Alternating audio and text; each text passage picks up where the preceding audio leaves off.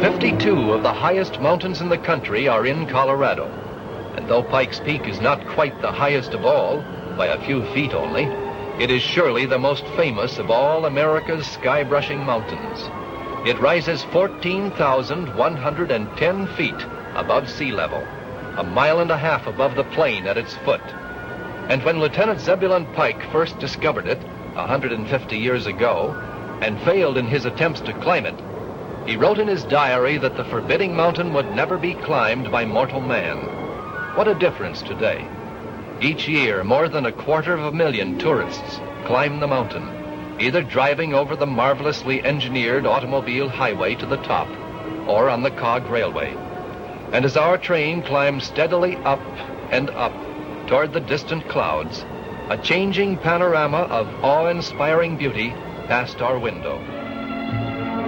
If Colorado Springs is a stage, Pikes Peak is, without question, its central character. The Ute Indians called it Tava, the mountain of the sun. Zebulon Pike, a lieutenant in the U.S. Army and perhaps the first white American to lay eyes upon it, called it Grand Peak. It was later renamed for Pike himself, in the 200 years since Pike's 1806 Western expedition, the mountain has earned many nicknames, perhaps most famously America's Mountain. Katharine Lee Bates wrote the song America the Beautiful after taking in the scenery from the top. And like many things American, the mountain is also a picture of consumer convenience. You won't find another 14,000 foot mountain anywhere in the world more accessible than Pikes Peak. And you surely won't find another one with a donut shop on top. In nice weather, you can drive a car to the top on a paved highway, and there's a car race to the summit every summer. There's a cog train that scales the southeast slope and drops you off right in front of the world famous donut shop, and you can make the round trip from base to summit and back in an afternoon without breaking a sweat, and with souvenirs to show for it. Yet, for all its conveniences, Pikes Peak is still a vast and imposing wilderness area. Craggy and seldom without snow, the bald eastern face between timberline and the summit is a forbidding sight, even in midsummer.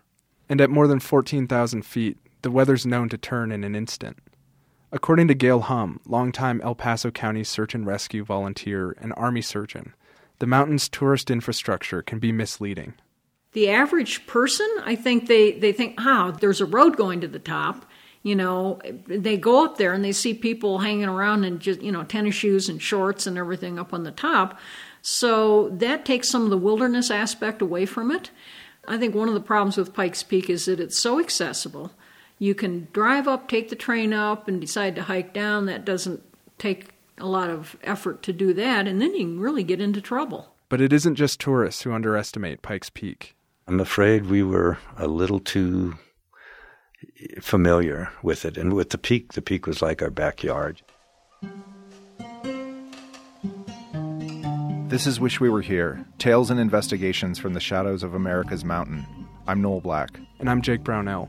On this episode, we bring you a story born out of the paradox of Pikes Peak, the 14er with a donut shop on top. A story of what can happen when even the most experienced mountaineers get too comfortable on familiar turf. The story begins in the spring of 1995. At the time, Colorado Springs was home to a close knit, scrappy crew of die-hard climbers, mountaineers, and backcountry skiers it was a tighter community, I think, because uh, not that many people were doing it. Right, we're going climbing. It was an oddball thing. It wasn't. There weren't climbing gyms. This is Brian Becker. He's a Colorado Springs native and a longtime mountaineer.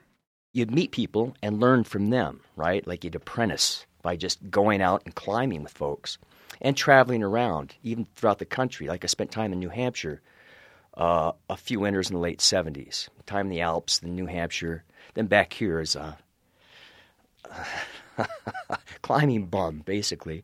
A rotating cast of a couple dozen locals would form ad hoc groups for outings. Depending on who was available on any given day, they'd explore the mountains in whatever manner best suited the season. Dan Crossy was another regular in the scene. My crowd, my climbing friends, um, what we did was climb all summer, and in the winter we'd ski. You know, the ski areas mostly, but a little backcountry.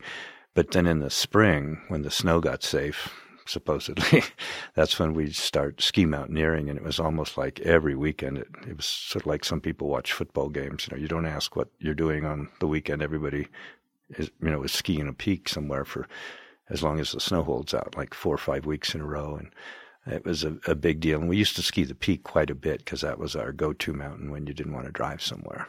The Peak was the affectionate name among locals for Pikes Peak, the backyard playground of the mountain bums. The whole north side of the peak is really fantastic uh, rock climbing. There's a little bit on the south side of the summit, but uh, there's little there's sections of it like Piracle Rock that are just like Yosemite, beautiful, big, sweeping cracks, and just great, great things to do up there. This is Mike Houston, a native of Colorado Springs who grew up exploring the mountains, nooks, and crannies. Everybody loves Pikes Peak. It's been the big playground here, and it's it's really a nice local opportunity. Despite the fact that Colorado Springs literally butts into the base of this 14,115 foot mountain, it's rarely thought of as a quote unquote mountain town like Boulder, Aspen, or Telluride. The touristy aspects of Pikes Peak can give the impression that the mountain is somehow tame or boring. But for the local mountaineers, that couldn't have been further from the truth. For them, it was a secret hidden in plain sight, protected from overuse in many ways by its touristy reputation.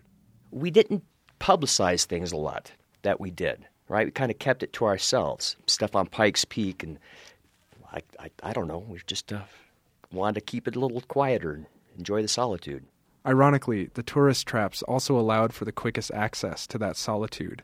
Each spring, for example, the Cog Railway and Highway became like ski lifts, transporting locals up to beautiful backcountry terrain. Nate Porter was another member of the group of mountaineers in Colorado Springs. Just the fact that in the springtime, when that road opens up to the summit, that you can drive up to 14,000 feet and instantly be on uh, incredible skiing or climbing terrain is very unique. And I think sort of that whole factor is what keeps a lot of sort of mountain folks in the Springs area happy. And you know, I guess if Pikes Peak wasn't there, um, Colorado Springs wouldn't be as attractive as a town to live in for a lot of folks because they wouldn't they wouldn't have that alpine fix and that that access to that type of terrain so readily accessible. So it is a very unique situation. On April 25, 1995, four skiers set out for a day on Pikes Peak. There was Dan Crossy. Okay, I'm Dan Crossy, uh, carpenter cabinet maker at Colorado College.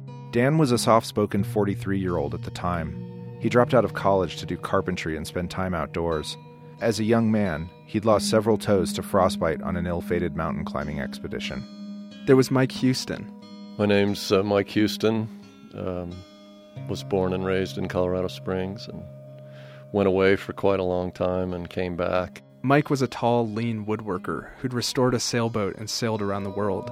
He frequently traveled to Central America to deliver clothes to a Catholic charity and was always up for an adventure if it meant being in the mountains. There was Nate Porter. Sure, uh, my name's Nate Porter. He worked at the Mountain Chalet, a local mountaineering shop that served as a hub for the outdoors community for many years. And there was Bill Blair, the frequent instigator of these ad hoc outings, and the life of the party. Blair was a stout Irishman, the owner of his own painting company, a husband, and the father of five.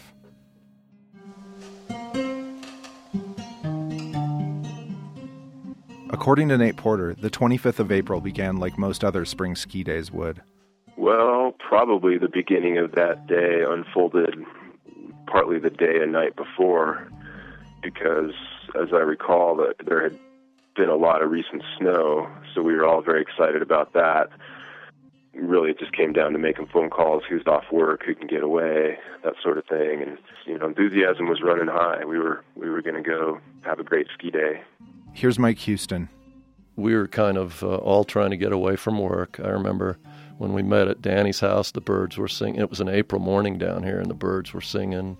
The trees were budding out, you know, and but up on the peak, it was still winter we were really just out for a day trip, you know, just some munchies, some food, um, and, a little bit of extra gear, but not that much because it was springtime. It was April 25th. You know, down here, you know, people are walking around in shorts, and and you know better. You know that the mountain, 14,000 feet, is different. But I remember almost not taking my heavy parka. I was thinking, ah, oh, do I need this big heavy parka? And I damn near left it at home. As Dan Crossy recalls, the plan was to take the Cog Railway, the tourist train that runs from the base of Pikes Peak to the summit during the summer. They'd ride until it stopped at a spot called Windy Point, just above treeline, where the snow forced the cog to turn around. Then, with their skis in their packs, they'd hike the rest of the way to the summit along the cog tracks. Back then, they used to kind of know us because we used to be up there so often. They they're really nice to us. They, um, if the cog is full, you have to pay full price, and if the cog isn't full, you can buy a one-way ticket. And they would tell us to wait till the very end, uh, and and if it didn't fill up, to just give us a seat for half price because they knew we weren't coming back down with them, or they'd let us sit in little auxiliary seats. It was kind of cool, um, and that's what we did this time. It might have been my first time riding the cog up, um, but I do remember, you know, getting on the train, and there's always the novelty of, of being skiers with ski gear on the train with a bunch of tourists, and you know, lots of questions and interest and curiosity from from the fellow train passengers. The group was excited, if not a bit nervous. Nothing unusual for those kinds of trips, says Porter. Anytime you're climbing and skiing in the mountains like that, you you definitely have a little bit of nervous tension in the back of your head. But along with that, I think I, I would say the enthusiasm outweighed the nerves by a long shot. You know, it was going to be one of the better ski days we had ever had up there. Once they got off the cog at Windy Point, it was clear how much snow had fallen.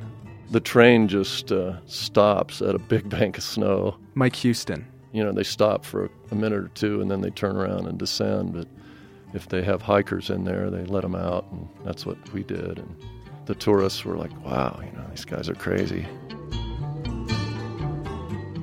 Beyond Windy Point, Mike, Dan, Nate, and Bill found the windblown train tracks and began following them up to the summit. They were clear enough and crusty, you know, there was crust, and we didn't have to put on our skis or anything like that. We had our skis on our packs, and we just kind of hunkered down, and the wind was coming right down the mountain into our faces. Nate Porter. As I remember, the weather did start to turn. I don't, I don't remember if it started immediately upon getting off the cog or if it had started getting bad even on the train ride up. But certainly by the time we were well into our hike up from the Cog Railway drop off, the weather was turning and it was getting really windy, starting to cloud up, really blowing hard. That's my overwhelming memory of the hike up was, uh, gee, the weather's really getting bad here.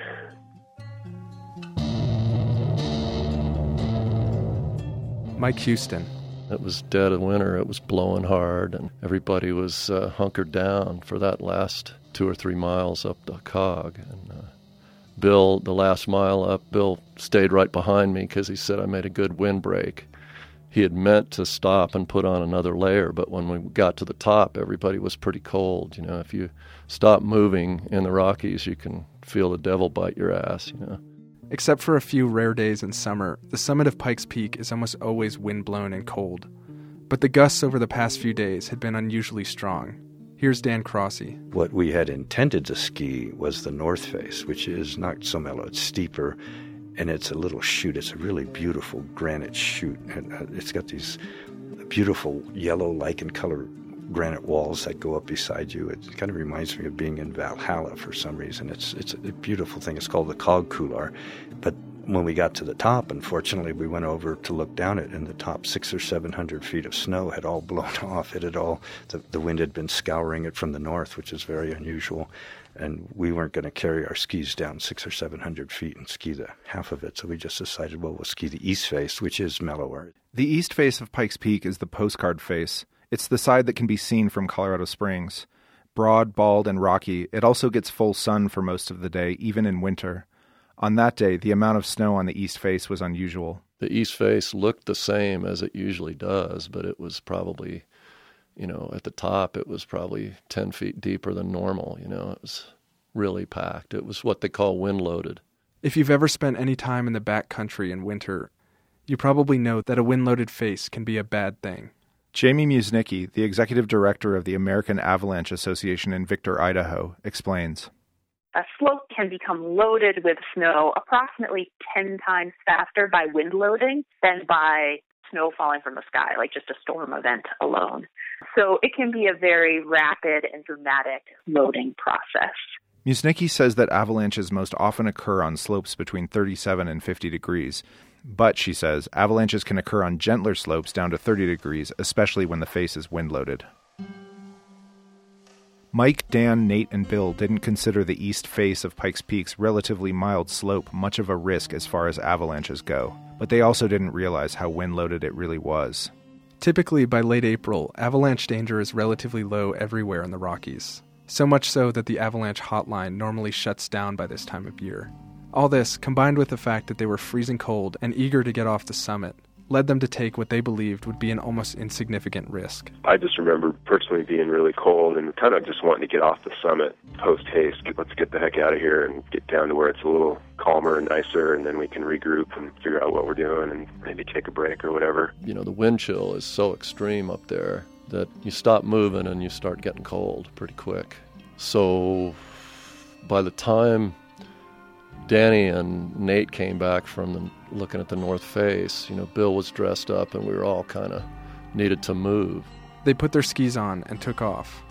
Nate went down first, and the first thing I saw was that it was really hard packed, and I was going, well, it's it's cooked down, it's it's settled down, it's icy, you know, because Nate, his first turn, I think he went right down on his butt and he recovered, but you could tell that it was, you know, as hard as a ice rink up near the top, and I was going, well, that's you know, that's a, a sign that it's safe. Now, what I didn't think about is the rotor on the top of the the peak comes from most of the winds come from the north and the west, and they they blow over the top and down the east face, and so that first 200 feet is kind of the rotor curls over the top, and the wind deposits the snow, and then it kind of beats the snow down and packs it.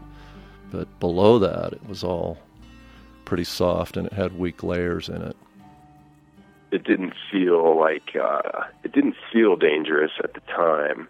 Although certainly looking back on things and it, it might have registered differently had we stopped to think about it. But certainly looking back, I feel like we ignored some red flags. The first few hundred feet were fine, icy and difficult, but not worrisome.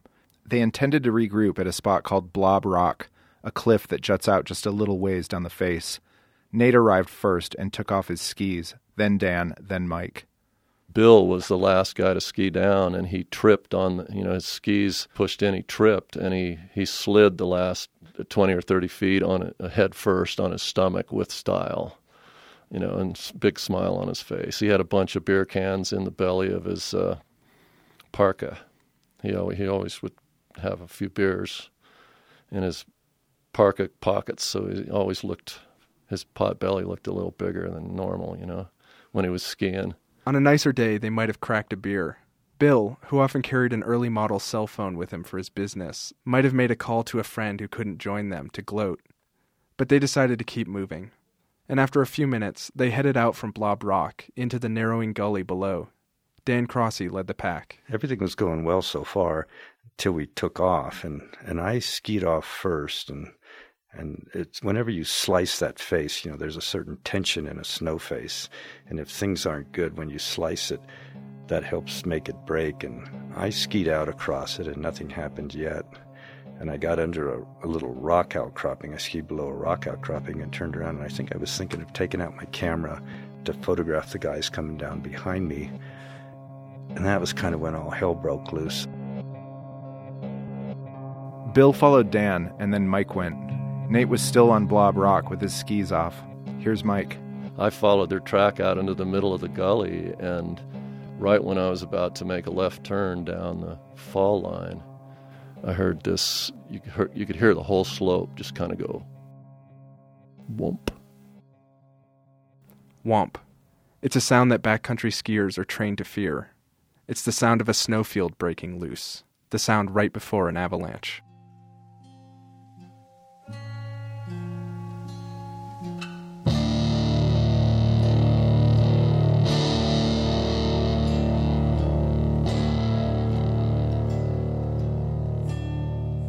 it's interesting how many people uh, have the same reaction when that happens. Uh, my first thought was like, oops, you know, oops, big oops. And the whole, after that settling, you know, the, the whole mountain just deteriorated and the whole slope deteriorated into big slabs and started scooting quick.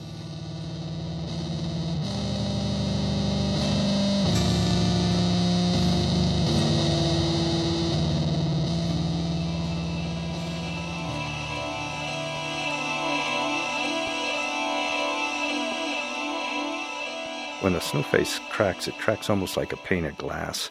It's not just like one crack, it cracks and it starts to shatter going uphill. I think that's what happened because the, the, the snow went all the way up to the cornice, which was several hundred feet above us by then. It was um, a matter of seconds. I heard the crack and I looked up the slope and I saw large blocks of snow moving towards me. And my first thought was, um, well, okay, you're standing on, on shallow ground here. You're at least not standing on a thick slope of snow. My initial thought was I could sort of shoulder and block my way through that a little bit. Um, but instantly I was just peeled off a blob rock and hurled through the air. I really, it, it was like a roar. It was kind of like almost like being on a freeway, that roar of the trucks, you know, a lot of, a big loud roar.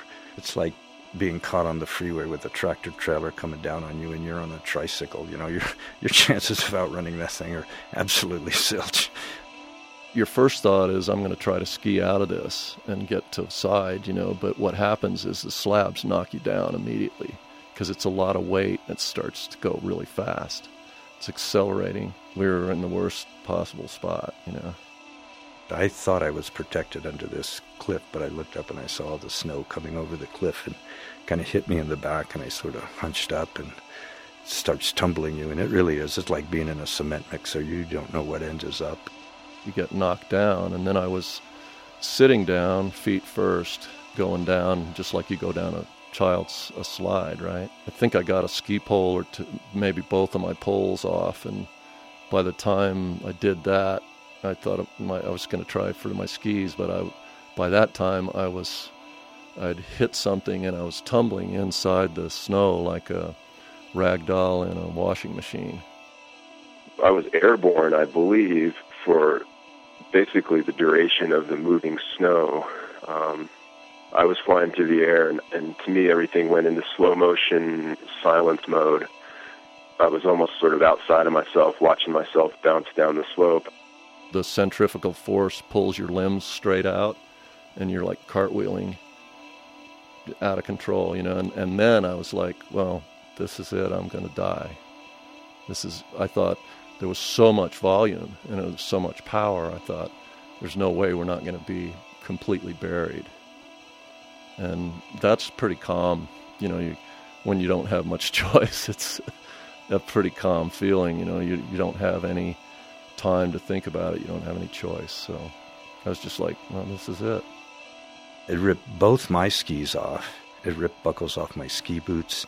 I think it bent one of my legs around my back um, you're kind of seeing flashes of light and long, long tumble. And then I remember it started slowing down, so I started thinking, God, maybe I'll survive this.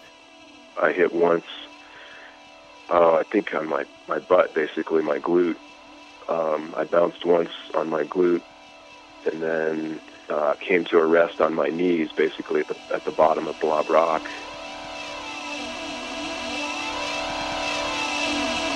I didn't really feel any really tough impacts, but I knew I was tumbling. I knew I was going to die. And went like that for however many seconds. And I was like riding it out. And then everything started to slow down. So I started to swim again with my arms. And everything slowed down. And I stopped sitting facing downhill just like I started on top of about two feet of snow.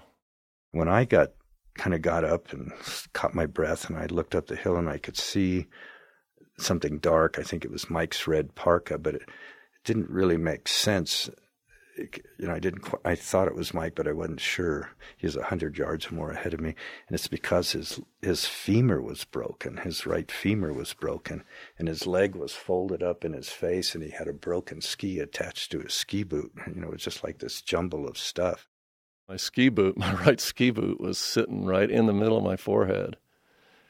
And my leg, my right leg was hinged right in the middle of the femur. So it was pretty easy diagnosis. My ski was going across ways in the air, you know, and I was I was sitting there in the snow with my leg, my right leg was up in my face, you know, and my foot, my ski boot was in my face, you know, and uh, Danny was about 70 feet down below me, and he was standing up and brushing himself off. And I said, uh, Are you okay, Danny? And he said, I think so. He was pretty dazed, you know. And he he said, "What about you?" I said, "I think I I definitely got a broken leg."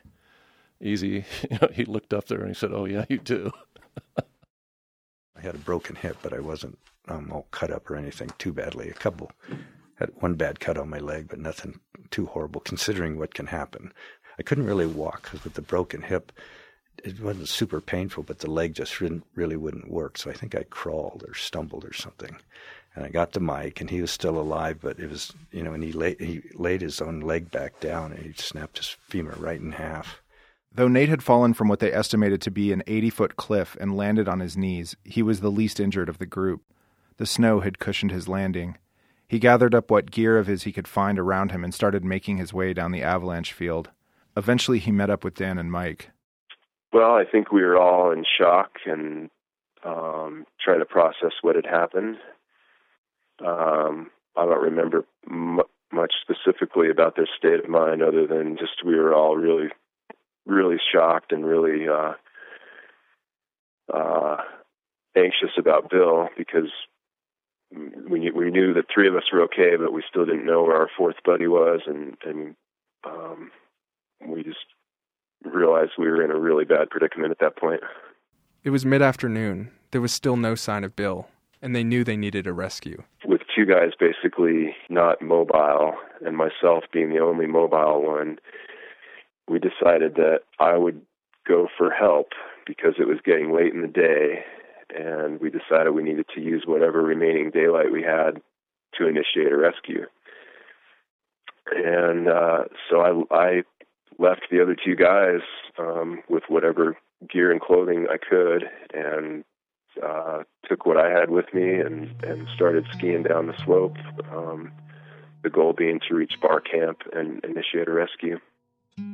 All Dan and Mike could do was wait in the avalanche field above timberline, with a clear view of Colorado Springs far below. I was sitting there looking at my hometown, and you could see the sun down in the city and the cars going along, the sun reflecting on the windshields and stuff. And you just, you're going like, wow, they're just all hanging out down there, safe, you know, and we're screwed. This is Wish We Were Here. We'll be right back. Wish We Were Here is supported by the Blue Star, a Colorado culinary destination at the foot of Pikes Peak, working with nearby farmers and ranchers to provide fresh, locally grown ingredients for lunch and dinner. Check them out at thebluestar.net.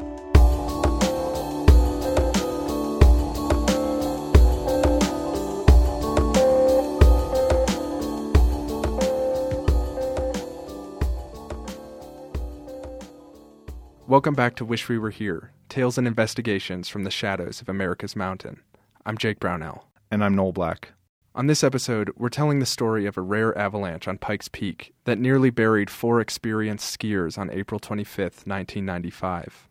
When we left off, Nate Porter, the youngest in the group, had just left his skiing buddies Dan Crossy and Mike Houston to go for help. Dan had broken his hip in the avalanche, and Mike broke his femur. Their fourth partner, Bill Blair, was nowhere to be found. Nate began to ski down toward Barr Camp, a campsite and cabin halfway down Pikes Peak. It's staffed year round, and he knew he could radio for help once he got there. So once I left those guys, um, I think I found a glove or something in the snow, and not long after that, I was still descending the debris field, and and then I found Bill. Um, he he was not completely buried in the snow, but he was he was basically buried. Let's say his, his front half was showing. He was um, head first downhill. Um, obviously, very traumatized. Um, and so I, when I found him, I yelled back up to Dan and Mike that I had found Bill. Despite his broken hip, Dan managed to crawl down the slope to Nate and Bill. Bill was in bad shape. He was sort of semi-conscious, a little bit delirious. Um, couldn't really talk to him, but he was sort of thrashing and mumbling and saying stuff. And um, I remember I went to, to lift his head up, and, and all the, the snow behind his head was all red from a, a, a head wound. And um, but uh, when we saw the red blood, I remember I just looked at Nate, and he looked at me, and we knew right then, you know, somebody's got to get out of here and you tried to get a helicopter or something.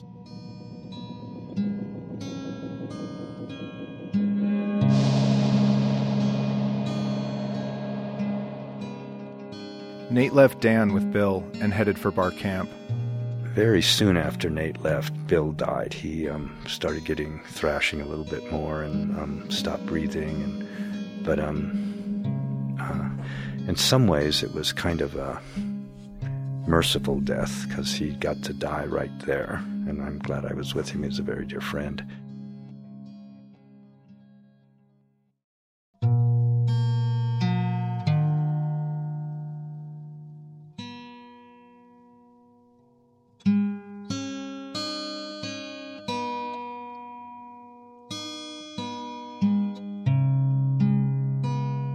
There was nothing more Dan could do for Bill, so he slowly made his way back to Mike. I couldn't see them from where I was. I was sitting down and there was a rise. So when he came up the rise, I could tell from his body language that Bill was dead. And he got closer and he said, Bill, Bill's gone. You know, and he got up. He was pretty shook up, you know, and uh, we started talking about what happened down there. And I said, uh, Did you bring his pack? And Danny said, No. And I said, Did you bring his jacket? And he said, No. I didn't even think of that stuff, you know. And I'd been sitting up there by myself thinking about everything that we could do to survive the night, you know, and Danny had everything, you know, Bill's death had kind of shut that part of Danny's thinking off. Dan didn't feel strong enough to go back down the slope to retrieve Bill's gear, so the two of them decided they'd have to make do with what they had.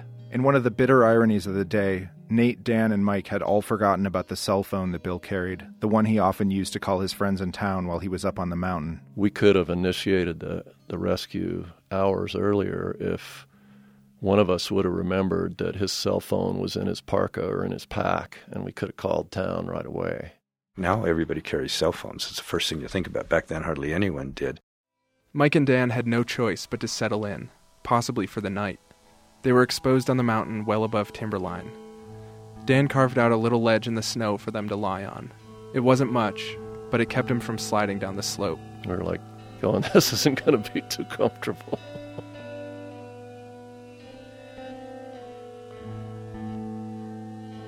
Mike and Dan's fate was out of their hands now. All they could do was wait and hope that Nate made it down to Barr Camp before it got dark.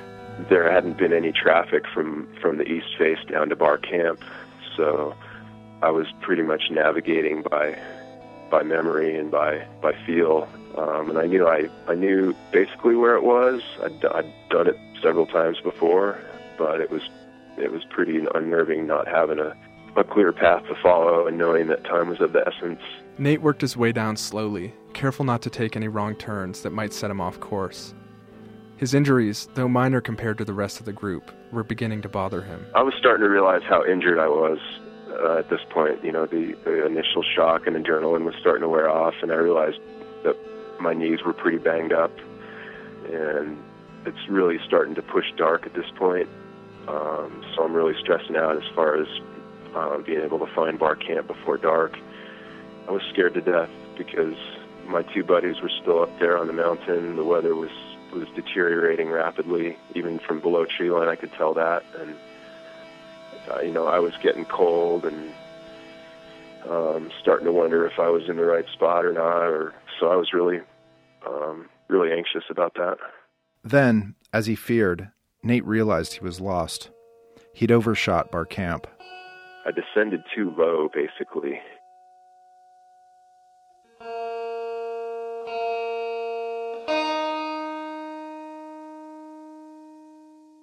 Back in the avalanche field, the gravity of Mike and Dan's situation had set in.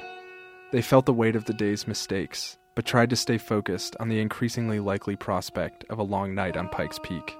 So, you know, you're sitting there aftermath and you got a dead friend 250 feet down the hill from you, and you're going, uh, you know, mostly regret, mostly hindsight, and but you you don't overthink it either. Once you get in a situation like that, there's no point in say shoulda, shoulda, coulda, woulda, all of that stuff. You know, you just got to deal with what what's there, uh, you know, and plan, try to try to live, you know. So I don't know if Danny recalls much about what we were talking about, but it's mostly regret and hindsight, and then how how are we going to get through the night? You know, how are we going to uh, do this? You got to get set early. You got to be determined that we're going to deal with this. You know, and try to let all the should haves, would have, could haves, you know, get them out of your mind and just what about right now? That's a good way to survive. Dan made a makeshift splint for Mike's leg with a broken ski and used the remaining daylight to get himself and Mike into all available layers, which wasn't much. I had a volleyball game that night, and I remember when I, I left one of my, my good friends, Mark Mahler, a local contractor, I said, I'll see you at the volleyball game tonight unless I get caught in an avalanche or something, you know, ha ha. Though Nate had missed Barr Camp on his way down, eventually he ran into a trail he recognized. Luckily, I, I descended to a point where I hit the Barr Trail with some foot traffic um, in the snow. So once I once I hit that, I knew where I was, and I was I was bummed that I was lower than I wanted to be because it meant I had to go back uphill, which was going to be painful and time consuming. But at least at that point, I knew where I was. He made his way back up the hill to Barr Camp. When he arrived, the camp's caretakers, Russell and Lisa, were there. It was a relief to see those guys for sure, and they they left right into action and um, got in touch with whomever they got in touch with down in town, presumably search and rescue. Um, and they started taking care of me, which was awesome because I was really cold and tired at that point, and I was really starting to uh, uh, seize up with with the injuries that I had, and um, I was I was just really relieved to be there at that point. Finally, just before dark, the rescue was about to begin. This is Wish We Were Here. We'll be right back. Wish We Were Here is supported by the Blue Star, a Colorado culinary destination at the foot of Pikes Peak, working with nearby farmers and ranchers to provide fresh, locally grown ingredients for lunch and dinner. Check them out at thebluestar.net.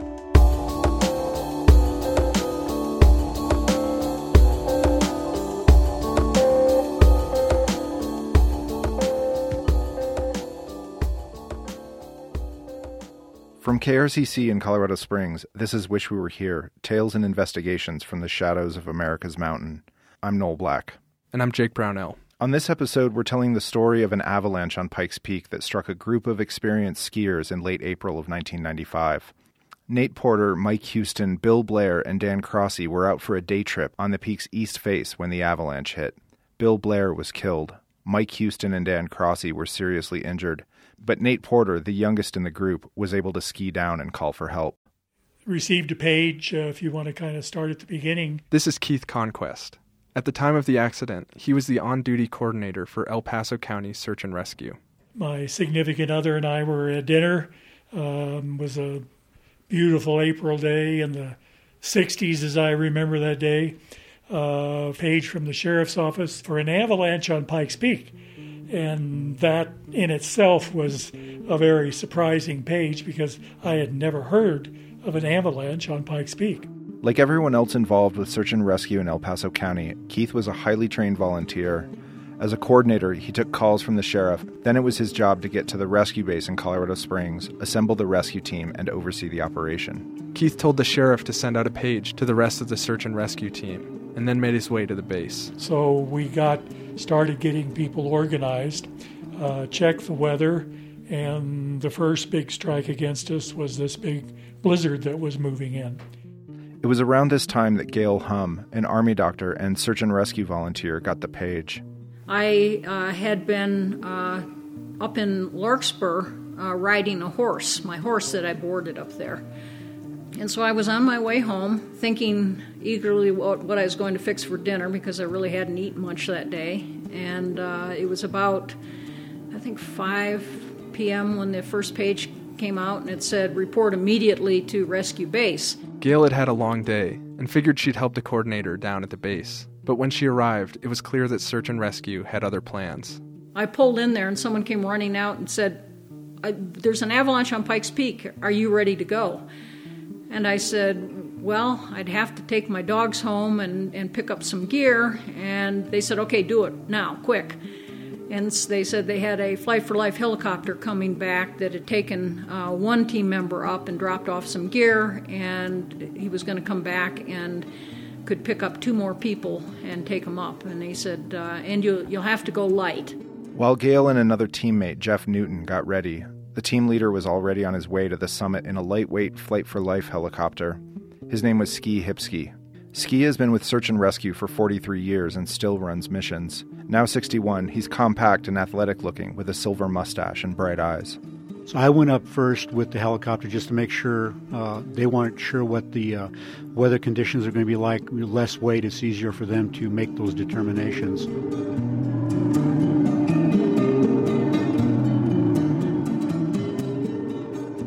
Dan and Mike saw the helicopter on its way up to the summit.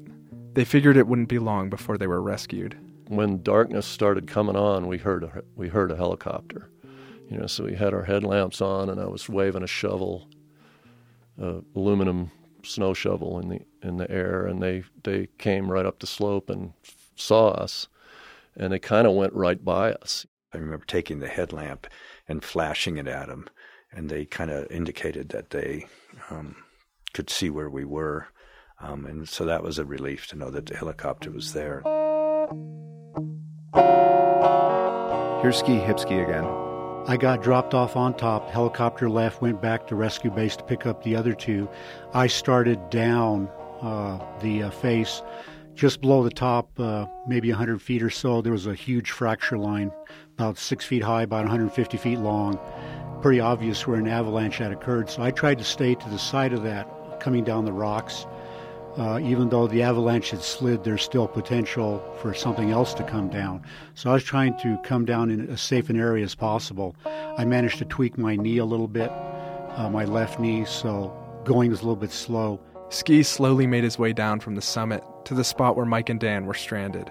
So uh, got to the uh, the first person, uh, and he said that he just felt like he had been beat up with a baseball bat. You know, he just wasn't able to move. And uh, the next one uh, was laying on the ground next to him.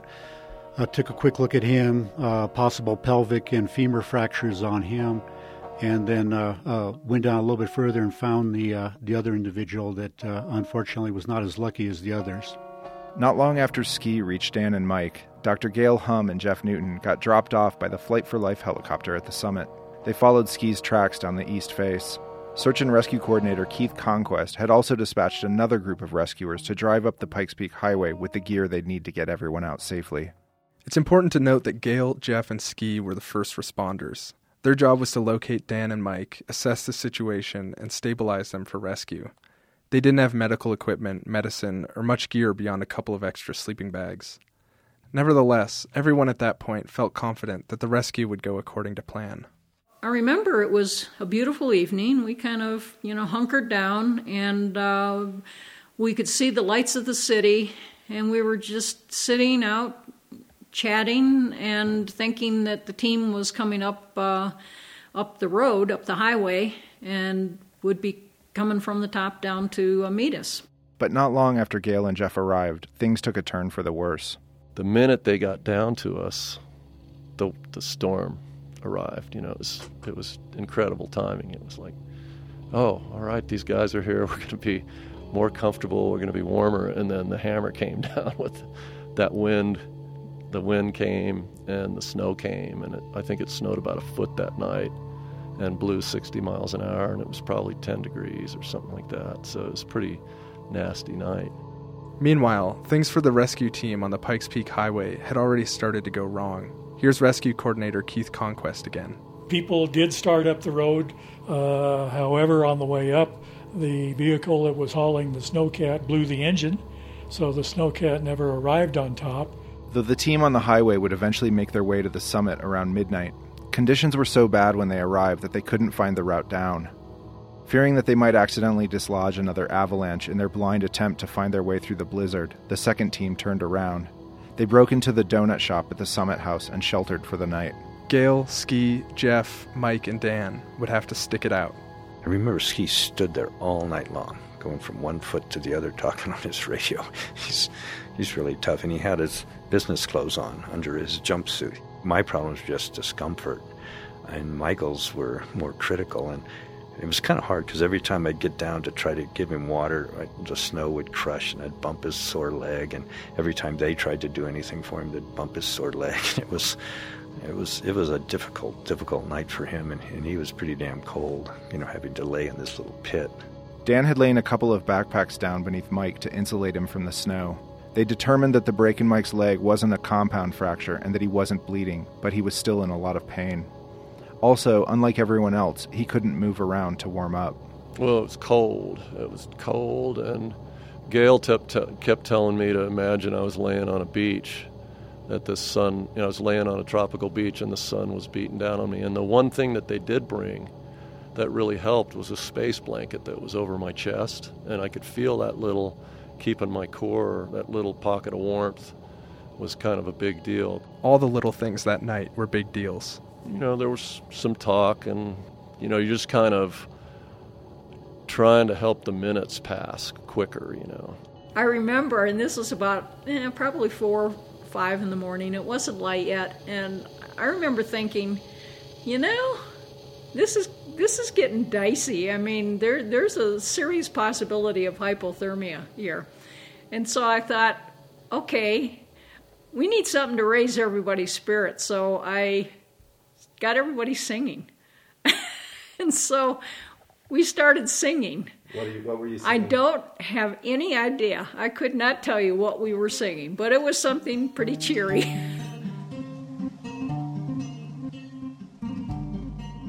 uh, when we woke up that morning, uh, or the sun came up, we actually really wake up because we never really went to sleep. The whole field above us was completely covered in with snow. You couldn't tell that an avalanche had occurred above you. And we're sitting at the bottom of this. And there's some pucker factor now because this area avalanched already. It's fully loaded again, ready to go. Wind-blown snow, all those things you don't want. Uh, and we're sitting at the bottom of it, and I've got two critically injured patients I can't move.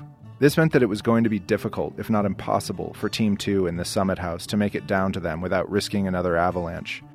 A new plan was hatched uh, decision was made to contact Fort Carson and see if we can get a, a CH-47, a Chinook, to come up there to uh, do a, a, a hoist operation to get us out that way.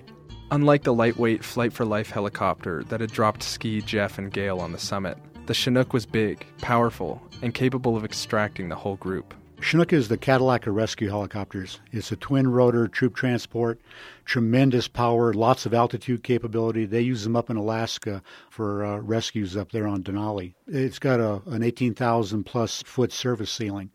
So that's certainly adequate for us here in Colorado on the peak at, you know, 14,115 feet. Fort Carson okayed the mission, but the weather was still uncooperative.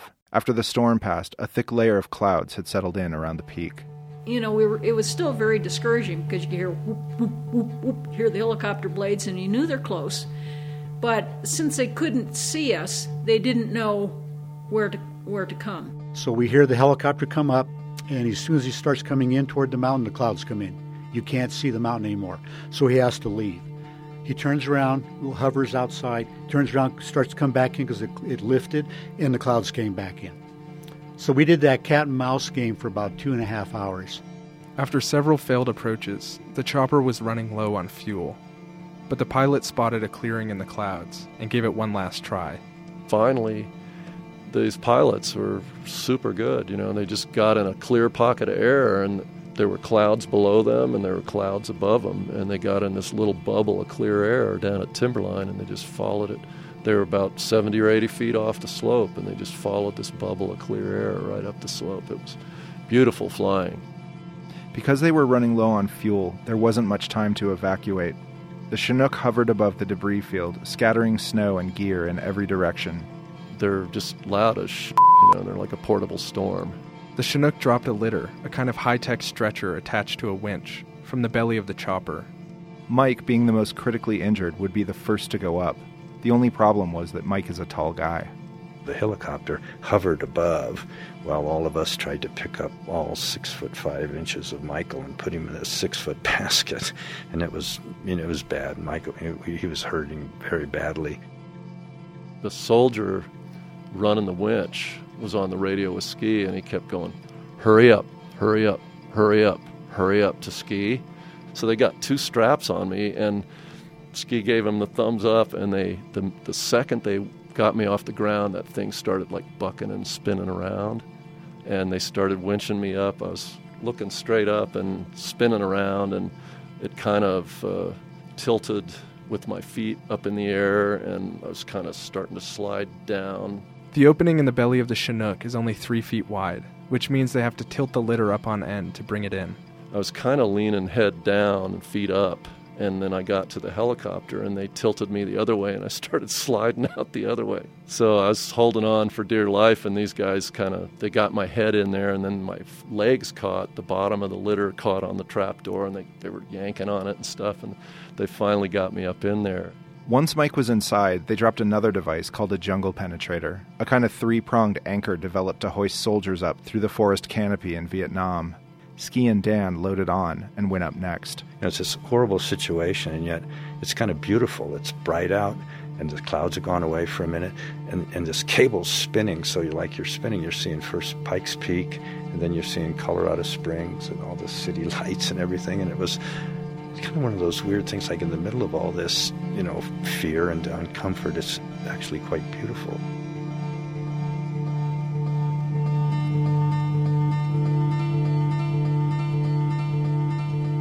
Finally, the helicopter crew dropped the jungle penetrator one last time and hoisted Gail and Jeff off the mountain as they flew away.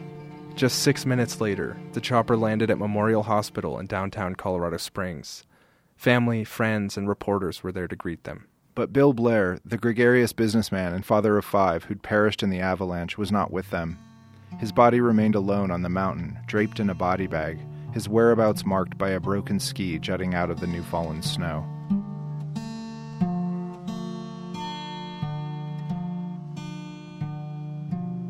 Brian Becker was in Florida visiting family when he got the call. His friends had been in an avalanche on Pikes Peak. Bill Blair was dead, and his body was still on the mountain. Bill and I were close. I kind of introduced Bill, I think, to skiing up and over Pikes Peak. So I guess maybe I felt a little, little responsible. As soon as he heard the news, Brian jumped on a plane back to Colorado. My uncle got me to a plane, and I flew back crying right? I was in tears. I was I was I was a mess and, and still in disbelief. Something of a legend in the Colorado Springs mountaineering scene. Brian had had his own scrapes with death. Most famously, he'd led a perilous 17 day first descent of the Diamond Route on Mount Denali in 1983. Brian and the man who'd paid him to lead the expedition had spent several days on end huddled in snow caves. They ran out of food during a series of storms and barely made it out alive. The fact that Bill had been killed on Pikes Peak, a mountain that Brian knew like the back of his hand, was almost incomprehensible. It was just one of these things you just didn't think about Pikes Peak being an avalanche prone mountain. And apparently it is. Brian made it back to his home in Manitou Springs at the base of Pikes Peak the night after the avalanche. It was dark and rainy, but he knew that Bill's body was still on the mountain. He couldn't stand the thought of his friend being up there alone and decided to take matters into his own hands. I really fought myself on do I need to, should I do this? I, I, I really, you know, started up the hill doubting whether I should go at all.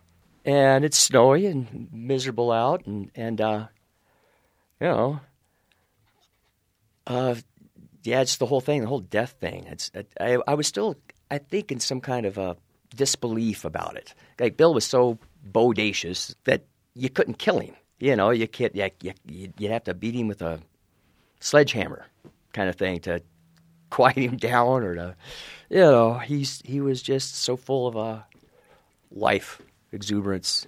It's I don't know. Yeah, he was he was he was he was quite a character. Brian hiked through the night. At around 3 a.m., he reached Barr Camp. Nate, who'd spent the previous night there, had already made it down. Brian spoke briefly with the caretaker about what had happened the night before. He left from there, charting a course from memory in the dark, working his way through the trees and the snow. Eventually, as the sun began to rise in the east, he arrived at the ski that marked Bill's body, which was buried under fresh snow. It was starting to be light, right? Just just just daybreak, watch the sunrise kind of thing. So I um I found him, you know, brushed him off and set him upright and kind of watch the sunrise together, as odd as that sounds. And uh, We always used to carry a few beers with us, so we, I broke out a slushy beer and sat up with him and watched the sunrise together, I guess. And had a, had a slushy beer. it's, yeah, it's surreal. It's strange. They sat like that together for hours.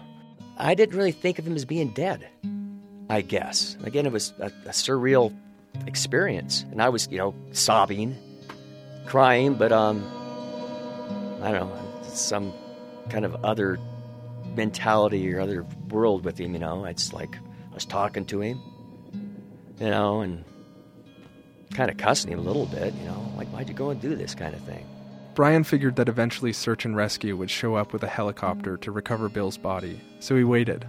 But as the day went on and the sun began to creep further west, he realized no one was coming. He decided to get Bill off the mountain by himself. Brian is 5 foot 4, 130 pounds. Bill was considerably larger. Carrying the body wasn't an option, so Brian lashed his skis together to create a kind of improvised sled, and he lay Bill on top. At first, I tried towing him, and he kind of mowed me down, right, from behind. That, that wasn't working, and I eventually ended up straddling him and riding him like a sled, which is even more absurd. They rode like this all the way down the face of the mountain to Timberline. As absurd as it was, it was just the kind of thing Bill and Brian would have laughed about on previous excursions. So it felt kind of like a final adventure with them a little bit. Yeah, it was. Eventually, Brian made it down to Barr Trail where he was greeted by a group of fellow climbers and friends from town who'd come up to help. Together, they carried Bill's body back to the Cog Railway and rode with him back down the mountain. I'm so glad everyone else showed up to help, you know, and, and get him off the hill. It was a real, it was a bonding thing for sure. It, it strikes me as almost like a, you know, like a fallen soldier or something, like people kind of taking care of their own. Yeah, that's exactly how it felt, you know, and it was uh, important to us. For Nate Porter, Dan Crossy, Mike Houston, and the mountaineering community in Colorado Springs, the avalanche on Pikes Peak in April 1995 was a wake up call to the dangers of a mountain that they'd long thought of as their playground. But as Nate, Dan, and Mike recovered from their injuries, their love and respect for the mountain remained with them. Definitely made me question why a person does those things and, and the dangers and the risks. But the mountains are, are, are sublime as well, and, and I just wanted to get back out there and, and do the do the same things I had done, but I was also resolved to do them in a better way. Nate Porter now lives in Salida and runs his own mountaineering store. He's trained in avalanche conditions and survival and still backcountry skis. I love to do it and get out and do it as much as I can, and I, I think about Bill a lot when I do. It, it, it, it not that it had any answers, but we sure came up, brought up a lot of questions. You know, like thinking, is it really worth it? And uh, in the long run, you know, to be honest, I think it is. Uh, for me, that's why I still do it. Dan Crossy is in his 60s now, and he doesn't ski and climb as hard as he used to, but he still loves to get out into the mountains as often as possible. You know, what we got out of it um, compared with the price we paid, at least the price I paid, was still worth it to me, and I think Bill would have felt the same way because um, it just it's it forms such great friendships. You know, it's it's uh, it is exciting, keeps you in shape when you're young, and beats you up when you're old. um, but it, it, really does make for tremendously good friendships. You know, that's. Um, but then when you start thinking about the price that Bill's wife and the kids paid, that's uh, kind of makes you think twice. Mike Houston thinks a lot about the toll it took on Bill's wife, Deb, and their family. You know, Bill lost his life, his family lost him. It was very, very lucky because one of his best friends wound up falling in love with Deb and married her and helped her raise her kids. And Bill would have really appreciated that a lot, you know. For Mike Houston, there was never a question about returning to the mountains. I'm not particularly religious, you know. I think maybe the mountains are a bigger part of my uh, spiritual life. But, uh, you know, we were up there, we were cold, we were suffering, but it was beautiful, man. It was nice. It's always nice in the mountains, even when you're suffering. Even with my limited vision, laying down and bundled up, you know, I could that morning was memorable. You know, the avalanche scar was all around us, and there's all these little chunks of snow, and it's kind of like this the slate has been wiped, you know, with this avalanche debris, and and it was uh, the sun was on it. It was just gorgeous morning, you know, and you're just like, great to be alive and in the mountains, you know, and great regret, you know, that somebody died.